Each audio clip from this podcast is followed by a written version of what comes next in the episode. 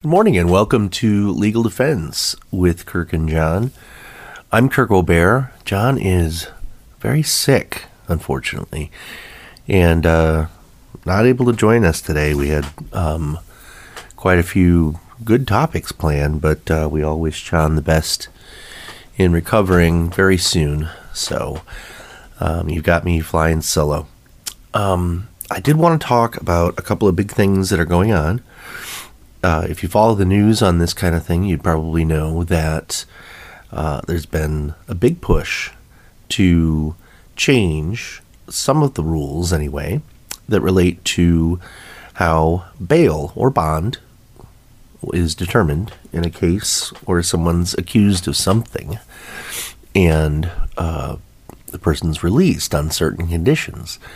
Now, if you're a regular listener of the show, you know that there's been I've talked many times about a trend towards an ever increasing uh, amount of cash money that needs to be uh, come into play in these types of situations. But there is a bill that has, um, we've seen a couple of different versions of it coming into our state legislature, and the latest version does call for judges to consider a variety of things, new things that were not previously you know, statutorily directing the judge to do things.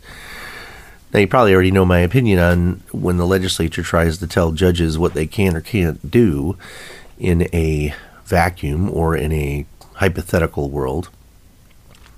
And this is a bit more complicated than that because the legislators that are behind this push are citing numerous examples, a few examples of cases where somebody was let out on bond. They were able to post the cash, got out of custody for some offense, and then while out of custody, committed uh, a very serious offense. And we have seen a few examples. I believe there was even one recently in Sheboygan where that occurred. But of course, there's the case down in Waukesha involving the driver that uh, drove through the, the, holiday parade and killed several people.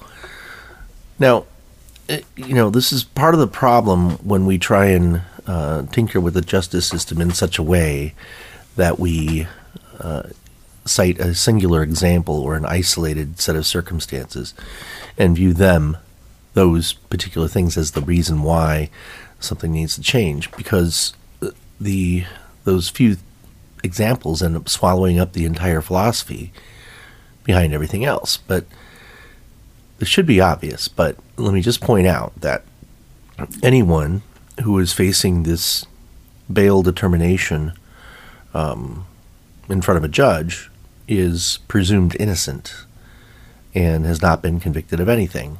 And we've put so many safeguards into our system to prevent the possibility, or I guess I would say likelihood, of somebody having to remain in custody on allegations before they get an opportunity to really challenge the evidence. So, by definition, we're talking about a situation where somebody is not yet at the very beginning of that process.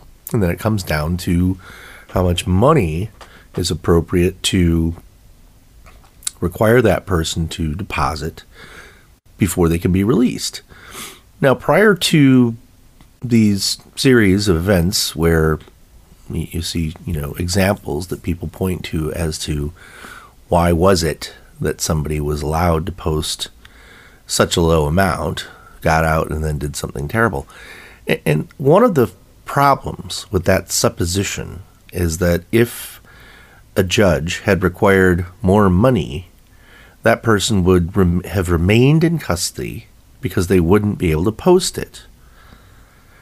That's a problem when you think about if the goal is to keep somebody incarcerated on allegations and do a little bit of retro Monday morning quarterbacking about, gee, if this person had a million dollar bond, they wouldn't have been able to get out and they wouldn't have been able to commit this additional crime you know, you're kind of going backwards in time and using what you know happened after the event to judge what should have happened differently.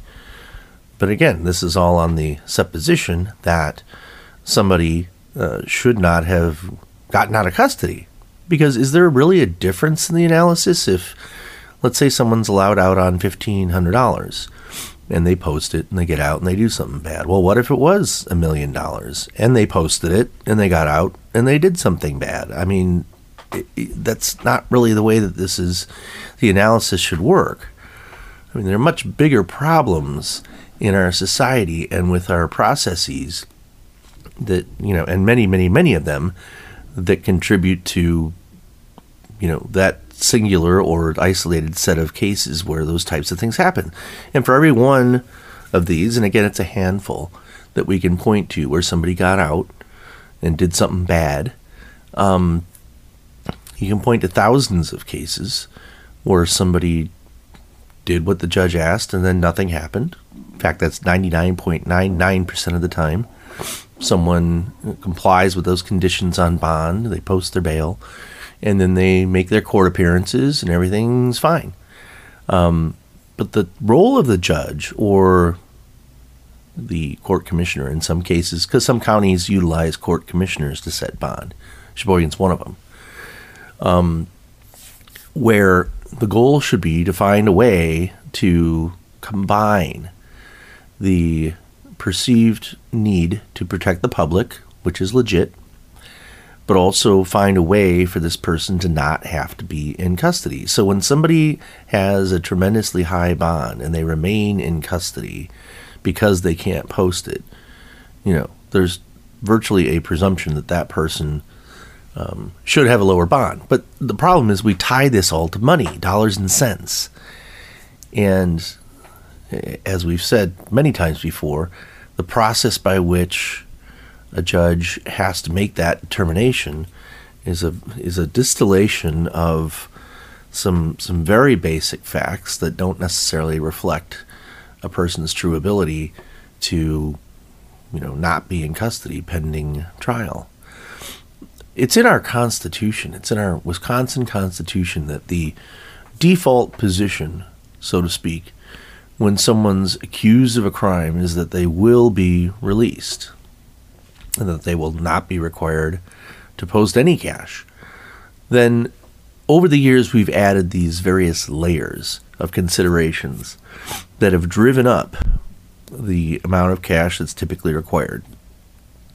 And again, we used to call this bail reform. I mean, as recently as, you know, a year ago, bail reform meant that term meant efforts to try and find ways where it's not all about the cash. Well, now that that term has been co-opted into this new effort to try and make sure that would-be violent criminals remain behind bars while their case is pending. And when you make these kinds of sweeping policy determinations, two things go wrong very quickly when our lawmakers start trying to adjust things in such a way that, frankly, they're trying to gain some political popularity, but also envisioning the myriad of circumstances that a judge would have to deal with in these situations. You, you can't contemplate all that. So when we start removing discretion, we start taking decisions away from judges who would have to deal with something right there on the spot and start dictating what they should or shouldn't do. Um, that turns into bad policy, and frankly, you know, it is the first step towards a an unfair system where people perceive the system to be unfair, and it all depends on where you sit in this process.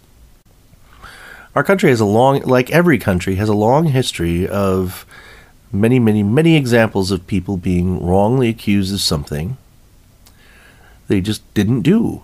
And our system has to continue to account for that because the imperfections that are part of our system, the fact that there's competing interests, we would love to have a system whereby every misdeed and every crime that's ever committed is accurately and um, with an with an unbiased heart detected and investigated, and unbiased evidence is produced which is rock solid, and those who commit wrongs are appropriately punished. And those who did not commit the crime are not. I mean, that would be, it's a lofty goal because it's very hard to accomplish those things with all of the imperfections in the system. So we do have to take a break right now, but we'll be back in just a bit. Stay tuned. So if you're an American citizen and you're listening to this show from Ukraine, um, I hope you can get out of there pretty quickly. Um, whether you are uh, working for a diplomatic agency such as the State Department, or if you just happen to be there, um, get out. it's not safe, and it's becoming very, very worrisome from my perspective. I just want to talk very, very briefly, um, and we'll get back into some of the other topics we have planned for today. But uh, you know that earlier this week, Russia had been conducting uh, very, uh, I guess, one word that's been described massive military exercises in Belarus. Belarus is is an independent nation, but a very close ally of the current Russian regime. And of course, going back to when the Soviet Union existed, that was all part of you know the Soviet bloc. Now, at the same time, you know, there is a, a region in eastern Ukraine which is still part of the territory, the territorial integrity of the boundaries of the country of Ukraine that is being held by Russian sympathizers. And as we also know, in 2014, eight years ago, um, Russia annexed, is a polite way of putting it, the Crimean Peninsula. So that when when we have these situations, and uh, if you study mili- military history to any extent, you should understand the significance of these quote unquote military exercises because every country theoretically has the right to prepare for and train, and, and that's a good thing. You know, we ourselves, uh, the United States, we're constantly training and constantly testing our weapons and constantly going through different scenarios. I mean, you've heard the term war games, that's what that means. And when I was in the Air Force, that was, you know, a very, very regular occurrence is that you go through what we call exercises. And an exercise is when you um, pretend or go through the motions of all the actual logistic carrying out of plans. Now, when it's done very close to the borders of another country, the concern is that what may uh, one day be uh, a military exercise to train people could very easily turn into uh, an invasion of a foreign territory. And, and it's, again, it's designed to flex your muscles. But you know, given how military philosophy works, and and and trust me, I think this is a good thing. The idea behind uh, having an open display of your capabilities is supposed to be a deterrent, and that's one reason why you know the United States conducts um, various exercises with uh, NATO allies and, and others that uh, to dem- so that people can observe and see that this stuff works. You know, it's one thing to say we've got a bunch of weapons that, should we need to use them for the first time uh, down the road, that we hope they will work, but you know, actually engaging in and utilizing and and going through the actual motions of the, the physical activity of what's involved and to work out all the very, very complicated things that happen in those matters, you know, really is essential to effectively utilizing a military force as a defensive measure. It's, it's absolutely critical. So, on the one hand, there should be nothing wrong with um, any any military, legit military, as part of a recognized country carrying out um, military exercises. I say recognized country because um, you know I talked about this last week. There's this. There are certain protections that are afforded anyone who's a regular military uh, member. You know, someone who is a combatant, as on behalf of a nation. um, are, are allowed to do certain things. If you're not doing that, well, that means that that's where the word terrorism comes from. Terrorists, you know, that engage in unsponsored activities, uh, or at least in some situations where it's not easily identifiable who is sponsoring it, right? So this is the problem. You know, a military exercise could be done anywhere within the massive uh, territorial border of Russia, which is, you know, land size, just huge, gigantic. There are some limited opportunities to utilize, you know, seaports and, and so forth because of um, the geographic limitations that Russia has. But at the same time, um, this is nothing less, under these circumstances, nothing less than a show of force and taunting um, in this particular situation. So, if you were watching the news, I think it was on Thursday, President Biden warned all U.S. citizens that are, you know, within Ukraine and probably uh, in that area to get out because this is a very volatile situation and one wrong move by any number of a variety of players here could result in a very, very serious conflict that occurs. Um, anyway, I just I threw that out there because um, I was just aware that this whole exercise thing was going on, and to explain that um, it's something that we should keep a close eye on. And I know people are. I'm just commenting on it, right? Back to our bail problem that we're seeing here in Wisconsin. I told you before that going back for years, we've uh, been attempting to uh, stay true to our constitutional principle that when one is accused of a crime, that they basically enjoy all of the presumptions of regularity that you know their life just because they're accused of something, which could be completely false, it could be misplaced, it could be exaggerated, it could be that someone just got it plain old wrong. Um, and a person's freedom to do the things that we as Americans value, which is, you know, the good, wholesome stuff. Go to your job, be with your family, take your kids to the soccer game.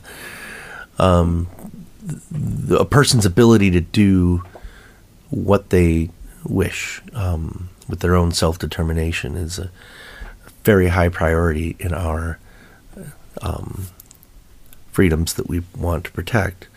And that needs to remain in place when someone is, is facing a crime.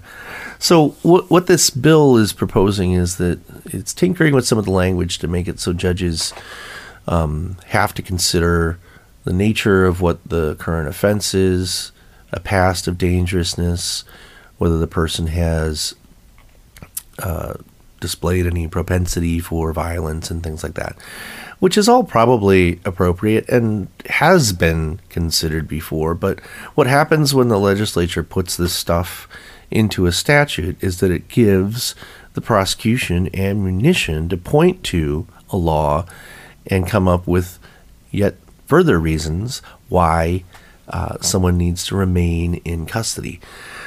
Now, you might ask, what else does a prosecutor gain by having a defendant in custody other than being under the auspices of protecting the public? Because again, that's all completely speculative. We need to this 55 year old person who never did a thing wrong before in their life is now accused of this very terrible thing, and now we need to protect the public today, not yesterday, because there was no reason to, but now we do. Basically, flipping the entire situation on its head. And in some ways, what we see prosecutors do, it's almost a threat or an, or an intimidation tactic against the judge to convince the judge that Judge, if you get this wrong and you let this person out and they do something bad, it's going to be on you. And we prosecutors asked you to put, you know, require a very high bond so that it won't be on us. So all this fear of what in the vast majority of cases doesn't happen is what is driving this rule. Um, and I get it because you know, we've seen the DA in Milwaukee being blamed for the decision uh, by one of the assistant district attorneys, who, by the way, as I understand that, was overwhelmed with the um, a typical day in court and had limited information to go on and didn't have a crystal ball. So, you know, asking a DA to step down because they couldn't read the future, you know, is part of the problem here because in that particular situation, you know, that that's political pressure. That's public pressure to say, hey, if you aren't as draconian as some people in the public think you should be, without knowing all the facts and without understanding the, the detailed circumstances as to how these things arise, you know, you need a scapegoat, right? Time for a break. We'll be right back. Welcome back.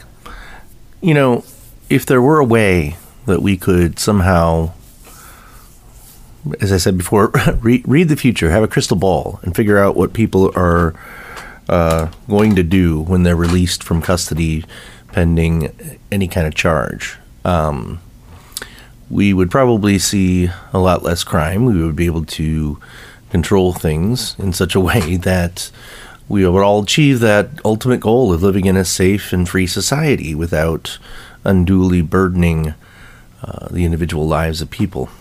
And don't get me wrong, of course, when uh, someone truly does demonstrate a propensity for being unable or unwilling to follow the law in a general sense, we're really left with no choice other than to get that person's attention. And sometimes money's the only way. It's imperfect, and and I don't think it should be that way. But we're left with few options when uh, somebody is really just not getting it and not conforming to um, our standards of society. And it's interesting because, on the one hand, you know, my view of our legal system being an insider, so to speak, for many years has been uh, my role is to protect the integrity of the process and to make sure that it doesn't go out of bounds. I mean, that's why we have the Sixth Amendment in our Constitution and our Bill of Rights.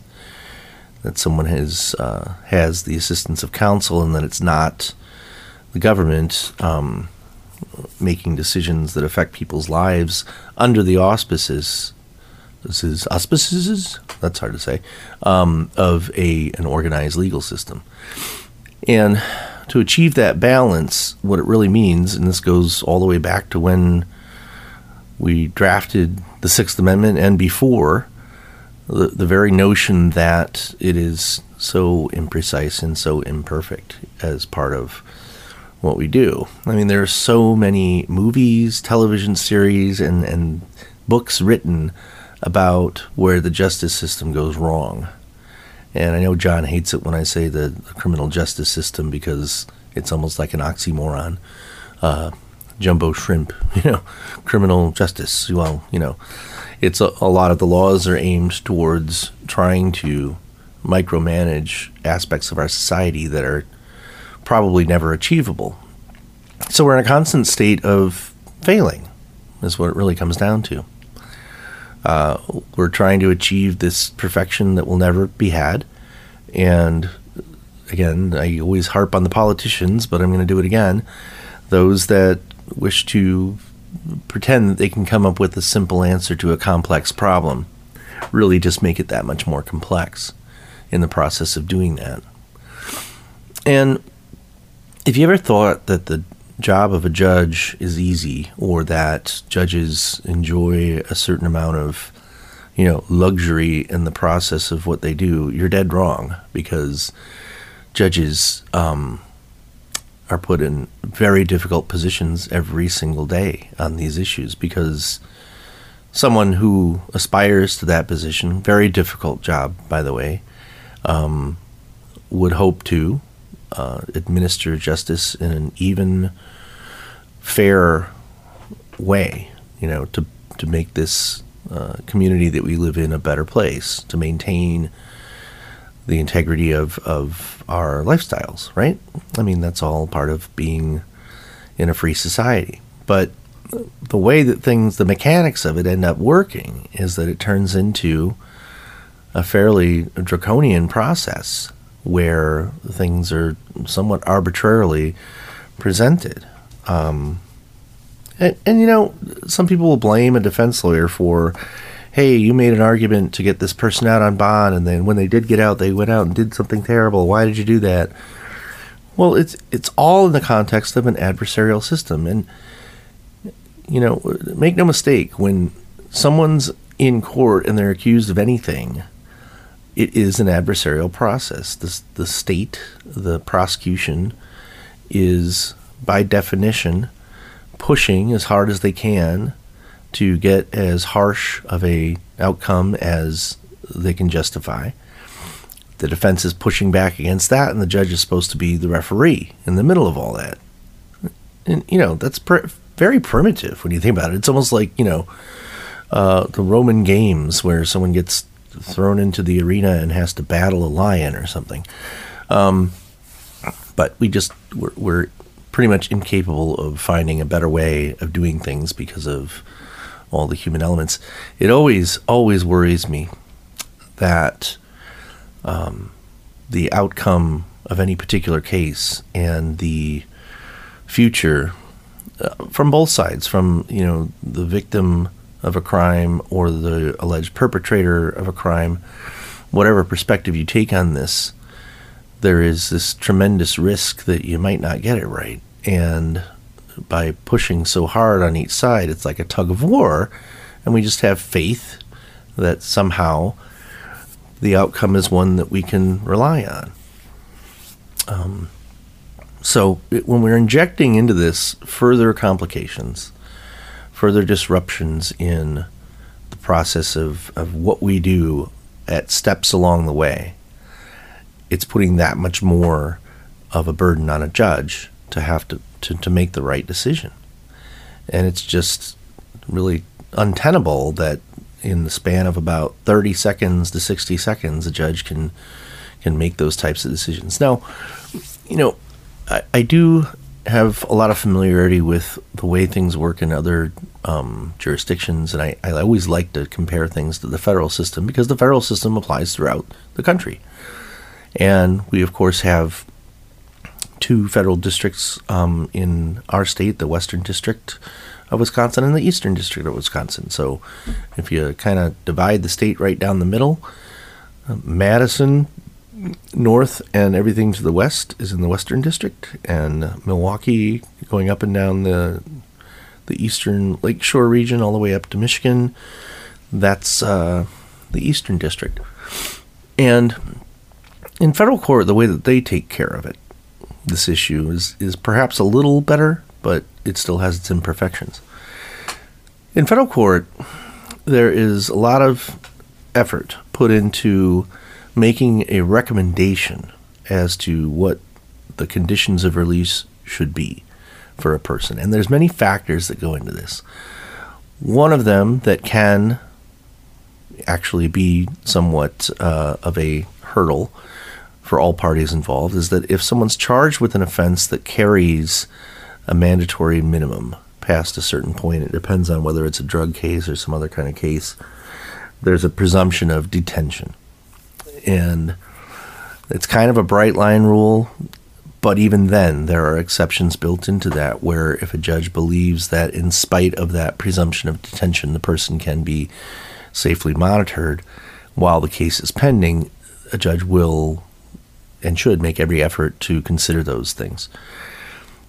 But the the, the big difference here is that uh, an employee, a, a, person that is uh, part of the United States Probation and Parole Department, um, gathers a lot of information about a person. They submit a report.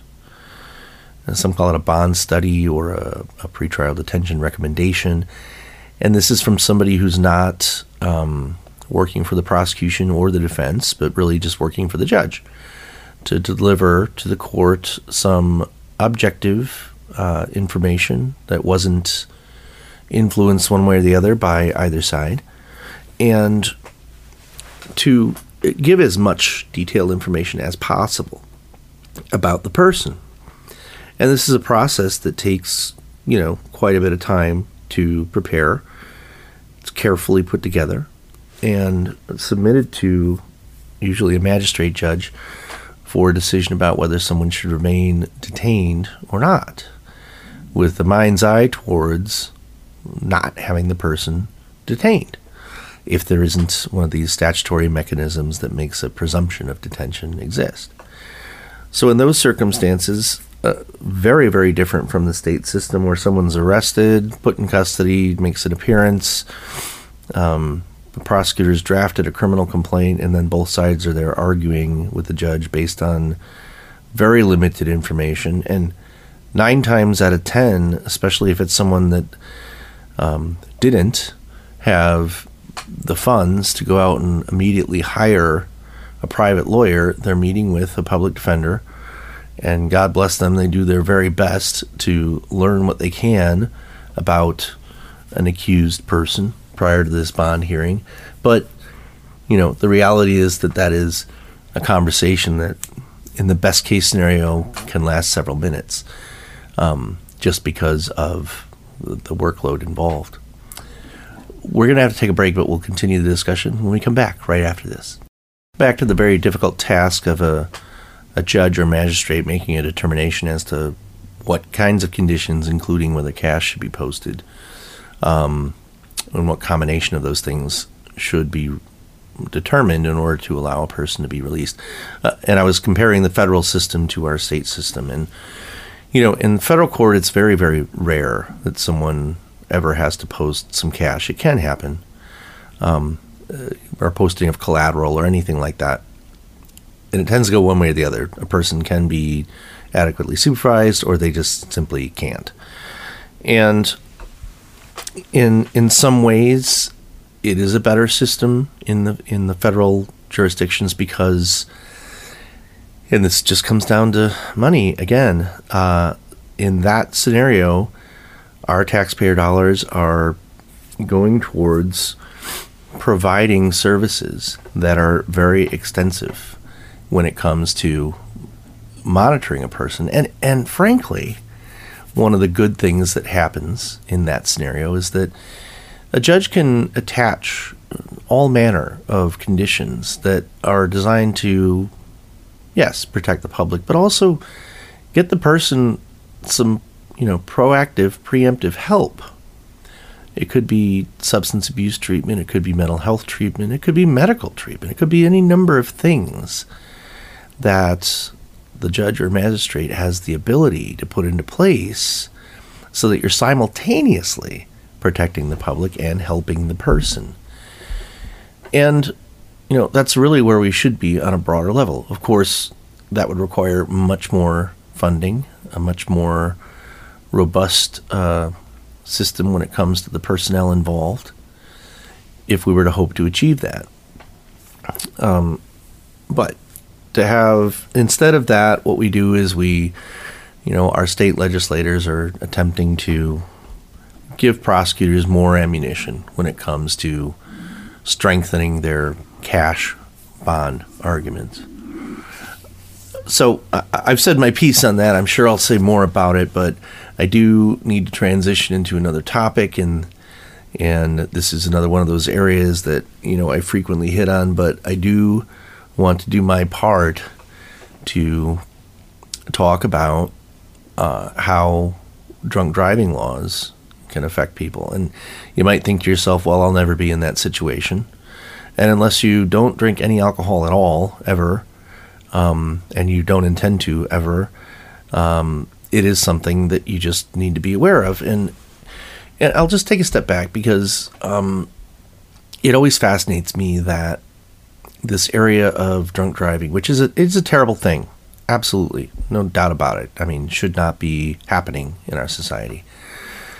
But there's a, a nuance of it. It's these laws are different from virtually any other kind of thing that we criminalize in our society. And what I mean by that is that the reason why uh, getting behind the wheel when you've had too much to drink is forbidden by law is that the person doesn't have the good judgment and steady hand necessary to, to safely operate this machine that could kill people, right? No argument there. That's that's why we have this law.